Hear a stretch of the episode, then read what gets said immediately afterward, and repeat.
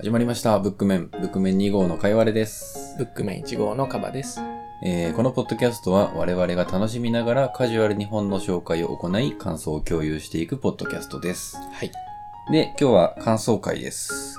心です。心ですね。心して。はい。まあやっぱね、日本文学史に残る名作なんで、我々も多少の緊張を持ってね。一応ね、ネタバレありで話していくからね。バリバリ。多分大半の人が知ってるであろう。知ってるかな、でも。どうなんだろうね。みんなよ読んで記憶に残ってんのかな文学少年少女だった人たちは、うん。そうだね。大半はこう通ってきてると思うんですけど、うん。逆に普通の人たち、普通の人って言うとあれですけど、ほとんどは読んでないんじゃないかなと思うんですけど、うんそう思う、俺も。まあ読んだ体なので、はい皆さん一度読んでから聞いていただけると いいかなと。何を話せばいいんだろうね、これは。ねえ。まあ、あの、面白かったです。うんそうなんだよね。面白いは面白いんだよ。そうね。まあ、私事であるんですけど、私、うん今割と人生の岐路みたいなところに立ってるところはありまして、はいはいまあそういう意味で、割と響くというかですね。なんだろうな。別に僕は死のうと思ってるわけでもなんでもないんですけど、うんなんかこう、そうね、思い切りみたいなところは大事なのかな、みたいな気はしますけど。ああ、確かにね。こう、主人公の、あ先生の手紙のところで、先生すげえぐじぐじしてるもんね。してる。いや、先生はね、終始ぐじぐじしてる。ほんと終始ぐじぐじしてて、おいお前って。あおい、お前ってなる人もいるし、うん僕は割とわかる。わかるけどって。そう、そうなんだよな、みたいな。やらなきゃいけないと分かっているものいやのー先延ばしにしてしまうみたいな、うんまあ割とグズと呼ばれる人は先生に共感できると思いますし、僕は割と先生にこう、チクチクされましたね。うんああ、そう、そうやっちゃうな、みたいな。俺もまあさっさと行動しろって 思ってたんだけど。おっしゃる通りです。そうなんだよな。まあ、そうね。じゃあ文学的なというか、まあ、作品の分析的な話をすると、う。うんーんと、なんですかね。割とこう、いいとしてかどうかわかんないですけど、うん。死生観というかね、生と死についてうん。結構特殊な書かれ方をしている作品だなっていう感覚があって、あ、そというのも、う。うん。本作って、この、まあ、本作ってというか、まあ普通ね、うん。人間生きるにああたってさ、うん生活していくとかうん生きていくっていうのに必死にならなきゃいけなくて、うん。で、必死になってんだけど、どうしようもないところで死んじゃうっていうのが、まあ常じゃないですか。はいはいはい。一方でこの作品って、全体的に生きてる人たちは、だらっと生きてるというか、本当だよ。惰性感みたいなので生きてて、で、死ぬ段になってものすごく覚悟だとか、思思い切りだとかっていうので、よし死ぬぞで死ぬみたいなね。で、私、主人公私の父親も、うんまあ別によし死ぬぞでは死んでないんだけど、うん。まあ病気にかかったけど生きてる期間っていうのは特に何もしてないじゃないですか。うんで、いざ死ぬぞってなった時になんかいろいろね、こう、息子に仕事は大丈夫かとか、思いっきり準備をしてから死んでいくみたいな、はいはいはいなんかね、生と死に対するスタンスっていうのが、普通と逆な感じがしていて、うん。その辺がなんかこう、意味深な感じになってるのかなっていう、深く読ませるポイントになってる感はします。うん、少し、やっぱ今の時代とは違うものだなっていうのは感じたよね。俺感じたのはですね、はい。この付箋を貼った、さっき さっき付箋を貼った。ね、うん僕は一切記憶してないんですけど、かいわれさんはちゃんとページを控えてます。なんだっけなそうそうそうそう、この、お父さんと主人公の会話で、うん。本を読む、あ、お兄さんか。本を読むだけなら田舎でも十分できるし、それに働く必要もなくなるし、ちょうど良いだろう働く必要ないのって。あ。それは確かにそうね。超羨ましい。そうなんだよな。だから、まあ先生もそうだけどさ、うん、そうだね。さして裕福な暮らしではないものの、うん。おそらく当時の平均ぐらいの暮らしは、平均かまあ平均したかわかんないけど、うん。まあそんなに不自由しないだけの暮らしは保障されてんだよね、みんな。めっちゃ羨ましいよな。仕事しないと生きていけないっつうの。お金ないぞって。ねえ。あわかんないですけど、うん生活保護とかと同じレベルなのかもしれないですけどね。羨ましいなって思うばかりだよね。あんま必死に生きてる感がないんだよね、うん全体的に。うん。その代わりみんな必死に死ぬというか、うん。その辺がちょっと、と得意性というかなんか、ふーんって感じはししちゃいました、うんなんかこう必死に生きてないからう、んこう読んでても、こう気合を入れて読むみたいなことができないよね。できない。あの、まあ、何を隠そう私、昨日読み終わりまして、これ紹介受けたのがう、ん。3週間2、前3週間前だね。僕割と作品、小説ってうん1冊1日とか、うん。多い日は4、5冊1日で読む人なんですけど、マジ？うんちょっとね、あの、特殊な人種 なんですけど、はい今作に関しては本当になんかセクションごとにうん。こう手を休めないと 読めなくてですね。まあさっき言ったようにちょっと自分に響きすぎる部分があったりとか、うんあとは紹介会の時にも結構僕渋ってたと思うんですけど、そうだね。あの、何分僕は割と感情移入とかね、自分を重ね合わせたりだとか、うん。あとは割と小難しいこと考えながら読んじゃうタイプなんで、うんあの、こういうね、こう心理描写に徹底されると、はいはいはい。ものすごいね、あの、ズンとくるというズーンときますね。だからダメなんだよな、っていうのを今回思い知った。思い知った。まあ全然面白いんですけどね。うん。まあ死にたくなったわけでもないんで、うんそこは安心していただきたい。いちなみに他の付箋の部分は、そう、印象に残ったところだと、うんそうそう、私が先生に対して、ちょっと過去を知りたいんです。この過去から人生、過去の人生から教訓を受けたいんですみたいな感じのはいことを先生に言ったときに、あなたは本当に真面目なんですかっていうふうに言って、うんで、私は死ぬ前にたった一人でいいから人を信用して死にたいと思っている。あなたはそのたった一人になれますかうんなってくれますか？あなたは心の底から真面目ですか？って超問うんだよね。はいすごい、こんな問いに答えられるって。もう、うわ、いいえ。全くの不真面目ですといや答えるしかないんですけどいや、。それに対して私も、もし私の命が真面目なものなら、私の今言ったことも真面目ですって。答えになってんのかなみたいな。先生はよろしい。よろしい。よろしいかなんですかね。すげえ重い問いだなって、ここを読んだ時に感じたんだよね。そうなんだよね。うん。やっぱ先生の発する言葉っていうのはやっぱり何がしかのこう力を持ってるというか、うんそこに本当にいる人物みたいに過去があって今があってこういう説得力を持って話してる感はちゃんとあるんだよね。そうだね。で、翻ってね、僕はあんまり主人公であるところの私に対してうんそういう思い入れがあんまなくて、うん。なんかね、その、さっき言ったように、なんとなく生きてる人が多いっていう話なんですけど、うん私はその最たる存在というそうだか、ね。一番何もしてないんだよね、作中で。わかる。で、別にその人の機微に敏感だったりもしないし、うんむしろ鈍感だし、うん。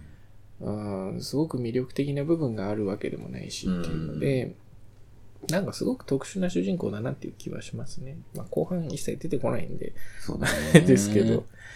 だからそういう、なんだろうな。ある種特殊な人だからこそ先生が自らの心の内を独白するに至ったっていうことなのかもしれないですけど、そういう意味で僕はあんまり私のあり方っていうのは、うん、好きじゃないというか、うん、私は結構不思議な人物だよね。なんでそんな先生のところにな毎回毎回通うのっていうふうにうん思っちゃったりもするし。そうなんだよね。うん。憧れっていうわけでもない。そうなんだよね。そうなんですよ。なんかものすごい浸水してて、うんもう先生の虫を食わないと生きていけないとか、うんなのかと思いきや、結構愚痴っぽかったりするじゃん。なんか、うん先生何も話してくれないですけど、みたいな ことがあったりしてさ。そうだね。別に先生を心から信頼してるとかでもやっぱりないし、なん、なんなんだろうって感じがします。うん。やっぱ独白を引き出すキャラクターとしての私なのかなっていう感じはするので、まあちょっと一番特殊というか、ある種人間らしさがあんまない人といううん、そんな感じするね。うん、感じですね。もう一箇所ぐらいなかったでしたっけ？もう一箇所ないよ。あの三つか。うん。で最後なんでし最後あの、バカだのところだよあ。そうそう 僕はバカだ。あの、そうね。やっぱ、この作品を語るにあたってよく引用されるセリフっていうのが、うんあの、ケイト先生のくだりになった時にね、うん。精神的に、精神的にうん、精神的に精神的に向上心のないものはバカだっていう風に2回言われて、僕はバカだって。K がね。っていうところで、うん。僕はどっちかというと、その僕はバカだっていうセリフの方がうん。ズンとくるというか、いや、確かにこれはすごく、なんていうか、いいセリフだよね。そうなんです。だ K も K で、うん。ちょっと内面が描かれないっていうか、うんまあ先生を通してだからかもしれないけどね。っていうキャラクターが初めてこう、真に迫ったセリフというか、うん。うんまあものすごい、こう、自らを罰するタイプの人間ではあるんだけど、うん自分を下げるタイプではないんだよね。うん。っていうキャラクターが先生からの追求に対して、うん。僕はバカだっていう風に追い詰められるところっていうのが、やっいやー、そうぱりだよね。なんかこう、パワーを感じるというか、パワーを感じるね。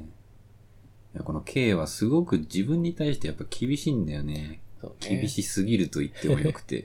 修行僧みたいなね、うん生き様ですから。で今までそういう風に立ち回ってきたところ、なんかどうしようもなくなっちゃって、僕はバカなんだっていう風に言っちゃうのがね。そうなんですよんそもそもそのね、精神的に向上心のないものはバカだっていうのは K のセリフですからね。確かに。そうなんだよ。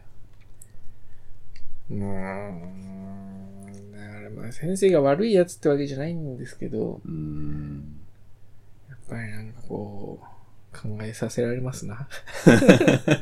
考えさせられる。すげえアホみたいな、国語の授業みたいなこと言っちゃった。いや、俺国語の先生で友達いるからさ、うんこれ、心ってどうなんっていうふうに聞いたときに、はいい、や、先生の中でも、あんまり好きな人と好きじゃない人が分かれるっていうふうにまあまあそうだろうね。言ってて、うん。あ、そうなんだっていう感じだったんだけど。僕の友達は定期的に読んでる人とかもいるみたいですけど。定期的にこれを読むの？そうそう。なんか、わかんない。年一ぐらいで読みたくなるんじゃないですか。すげえな、その人。やっぱね、なんですかね。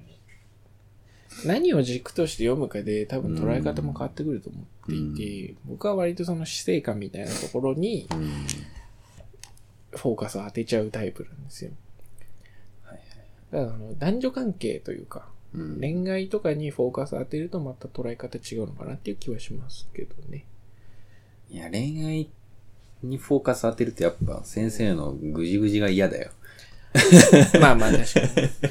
なんて言うんですかね、あの、まあ、軽めの感想を述べるポッドキャストなんでこういう言葉を使いますけど、うん童貞マインドというか、あの、別にさ、例えばね、そこら中にいるような、うん知らない女の人と一夜だけセックスして別れるみたいなことができる人たちは、うんこうはならないじゃなですか。ないらないね。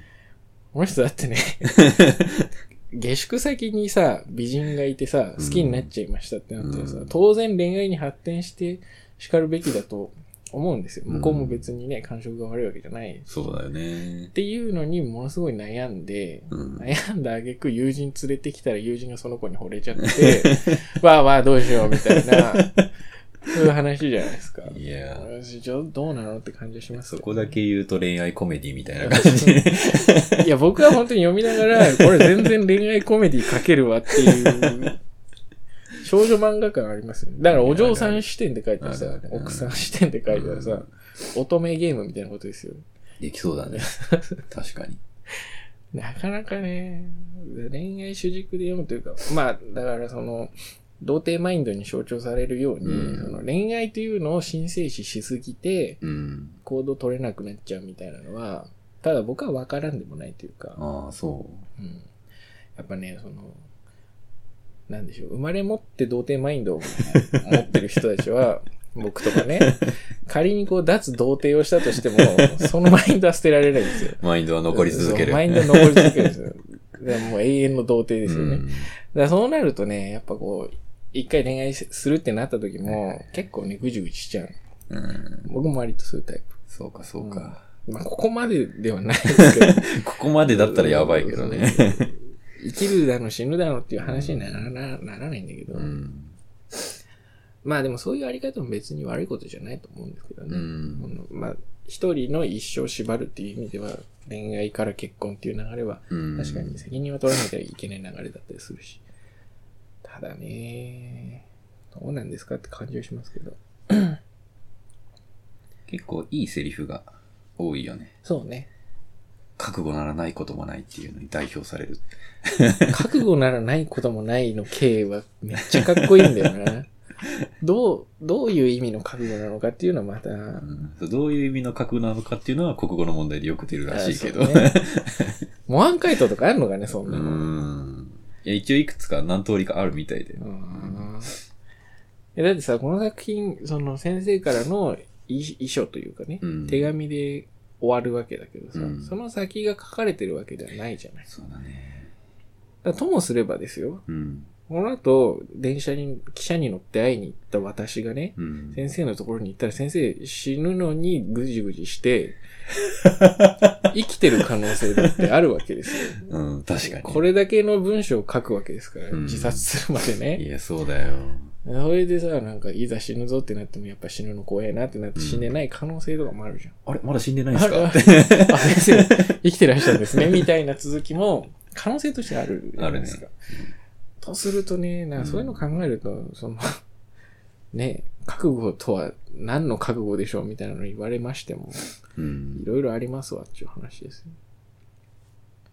もしかしたらね、実家に戻る覚悟かもしれない。いやー。この、これ、個人的に好きなのが、うん。この私、あ、じゃあ先生が、この、妻の奥さんに対して、はいうん、この妻としてぜひくださいって言った時に、うん。ヨコザンス差し上げましょうって。お母さんとね。お母さんのセリフ。お母さんかっこいいよね。お母さんね、かっこいいよね、これ。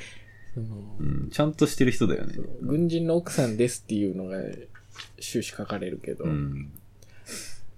なんでしょうね。芯が通ってる女性って感じがしますね。うん。やっぱこう、言葉の力が強いうん。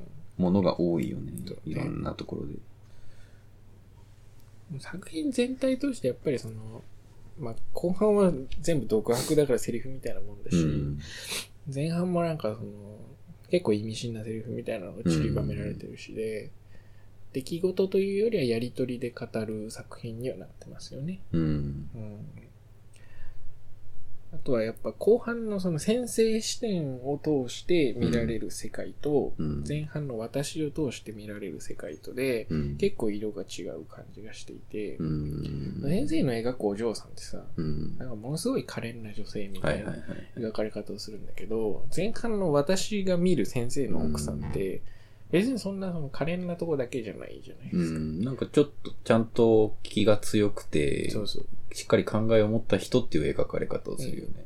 で、先生についてはちょっと悩みがあって、うんでも聞けなくて、みたいな、うんどっちかっていうと私を通した奥さんの方がリアル感というか、はいはいはい。いそうな感じがするんだよね。そうだね。うん。だその辺も、ちゃんと意図して書かれてるんでしょうけど、うん。まあ、文豪のゆゆえんですよね。絶対さ、同じ人書いたら同じように書いちゃうもんね、意識しないと。確かに違う人だうんね。っていうのがやっぱね、すごすごいなといや、いうか。確かに、俺2回目読んだ時うも、んこの先生の遺書のところで、このお嬢さんが出てきて、あれこれ奥さんになる人だよねって 思った。一回読んでるのに、あれそう、そうだっけ？うんちょっと恥ずかしそうに笑ってるだけの人が、みたいな。うんなんか、おその記憶ある。うんそうなんだよね。うん。やっぱその辺の書き分けというか、ちゃんとキャラクターとして確立してる感っていうのは、うん。やっぱね、名作文学としては、ちゃんとその名に恥じない感じになってるなっていうう感ん。じしますね。そうですね。うーん、語ると俺は腐るほどあるんですけど、うん。ありすぎて何を語るべきかっていうね。うん。俺も何話していいか分かんなくなってきたな。そうなんだよね。こういう作品を前にすると面白かったらどうでしたかっていう話でもないし。いや面白いんですよ。うん。すごく面白いんだけど、まあ、当然ファニーではないんですよ。うん。そうだね。うんずーっと暗いからねず。ーっと暗いね。いや、本当に、つ、辛いわ。結末を知ってるがゆえにさ、ねケイとの旅行の下りとかもう、胃に穴が開きそうでしたもん。はい、帰ってこいよって思うんだよね。あそこやばいよなあそこやばいああとね、あの、最近僕、最近というか就職してから東京に出てきたんで、うん東京近郊の地理に多少詳しくなったじゃないですか。うんそうするとですね、あの、先生が、あの、告白、告白じゃない、その、結婚を申し込んだ後にさ、うん。それそれをお母さんからお嬢さんに報告されるのを見たくないからっつって。外に行ったね散歩に行くのね、うん。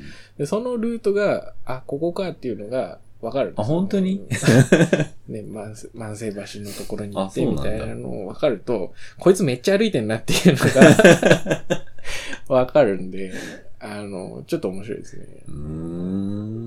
で地、地理というか、この辺の土地だなっていうのが分かった上で、まあもちろん風景は変わってるんだろうけど、うん距離感は変わんないからさ。なんかこの時代、そんなに多く娯楽がないから、うんこう散歩するっていうことがエンターテインメントなんだなっていう。感じがちょっと不思議だよね。旅行行って歩くだけだね。そうそうそう。これ楽しいのかなって、今の俺から見ると思うけど。いや、なんかめっちゃ仲いい人とかね。うん例えば僕とかいわれさんでどっか散歩したら、うん。ね、いくらでも話すことあるじゃそないですか。うだね。だからね、その風景見ながら数学の話するとかで、うん一日二日歩くぐらいならできると思うんですけど、彼らさ、めちゃくちゃギスギスした感じの。いや、K から私に対しては、うん特に何もないんだろうけど、うんまあそもそも散歩に乗り気じゃない。うん。で、私に関してはさ、もう K に対する嫉妬の炎でさ、いや、もうメラメラですよメ。ラメラじゃないですか。なんで二人で旅行行っちゃったのって感じがしちゃうんですよね。まあもちろんいろいろ話したかったっていうのはあるんでしょうけど、うっん。ていうのもあってね、時代性は確かにあるけど、うん。うんそうね。だから心の移ろいに関してはやっぱりリアルというか、今でも全然通用しますよね。いや、そうだよ。えーまあ、ただ自殺するほどの知り合いがいないんであれですけど、うん。いたら大問題ですよね。うん。まあ、いなくはないんだけど、いなくないんかい。そうだね。なんか、まあ、いろいろありましたけどあ、なんですかね。えーやっぱこう、名作はあんまり時代を問わないんだなって感じがしますよね。そうだね。なんか風景とか、娯楽とかは変わるけれども、うんこう人の心っていうのはなかなか変わらないんだなって思うよね。そうですね。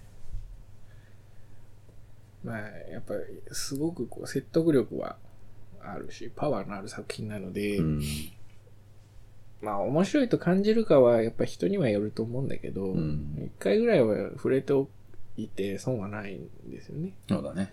うん、もしここまで聞いたけど読んでないっていうね、いるかそういう不届きな人がいたんだとしたら、もう完全にネタバレまくってますけど、うんあの、ちゃんと読んだ方がいいです。ネタバレ聞いても別に楽しめる本であうんるんで。。そうだね。うん。こんなもんか。こんなもんですかね。まあまあ喋ったね。はい。まあちょっと、ちゃんと数字が通ってたかわかんないですけど。いはい。や、この作品に関してはね、やっぱ、いろんな人の感想というか、うん。考察というか、うん。全体を通さなくてもいいんですけど、どこが響くかとかね、うん。読み方とかを知りたいなと思うので、そうだね。これをね、コメントするにあたって便利なメディアがありまして、ちゃんと繋げたね。皆さんこの何回目かわかんないですけど、トークスキルが上がってきてる ブックメンでね、ツイッターアカウントを用意しまして、はい。こちらの方までいろいろお届けいただけると、まあ、さらなる考察というか、うん考えにつながるので、ぜひうんご協力ください。で、すべて小文字で、ブックメンアンダーバーポッドキャストうんと。いうアカウントまでメッセージの方お願いします。これ別に、しばらく経ってからでもいいからね。あ、もちろんもちろ。ん今更第2回に対して送るのもとか思わなくても全然いいからね。そうね。うん。まあ、いつまで続くかわかんないですけど、そうだね。ね、2030年ぐらいになって送っていただいても、構わないよ。ツイッターが残っていればね、ポッドキャストと、っうん。ていう感じなので、うん。ぜひともお願いします。はーい。はい。というところで、今回ここまでです。はい。お疲れ様でした。さよなら。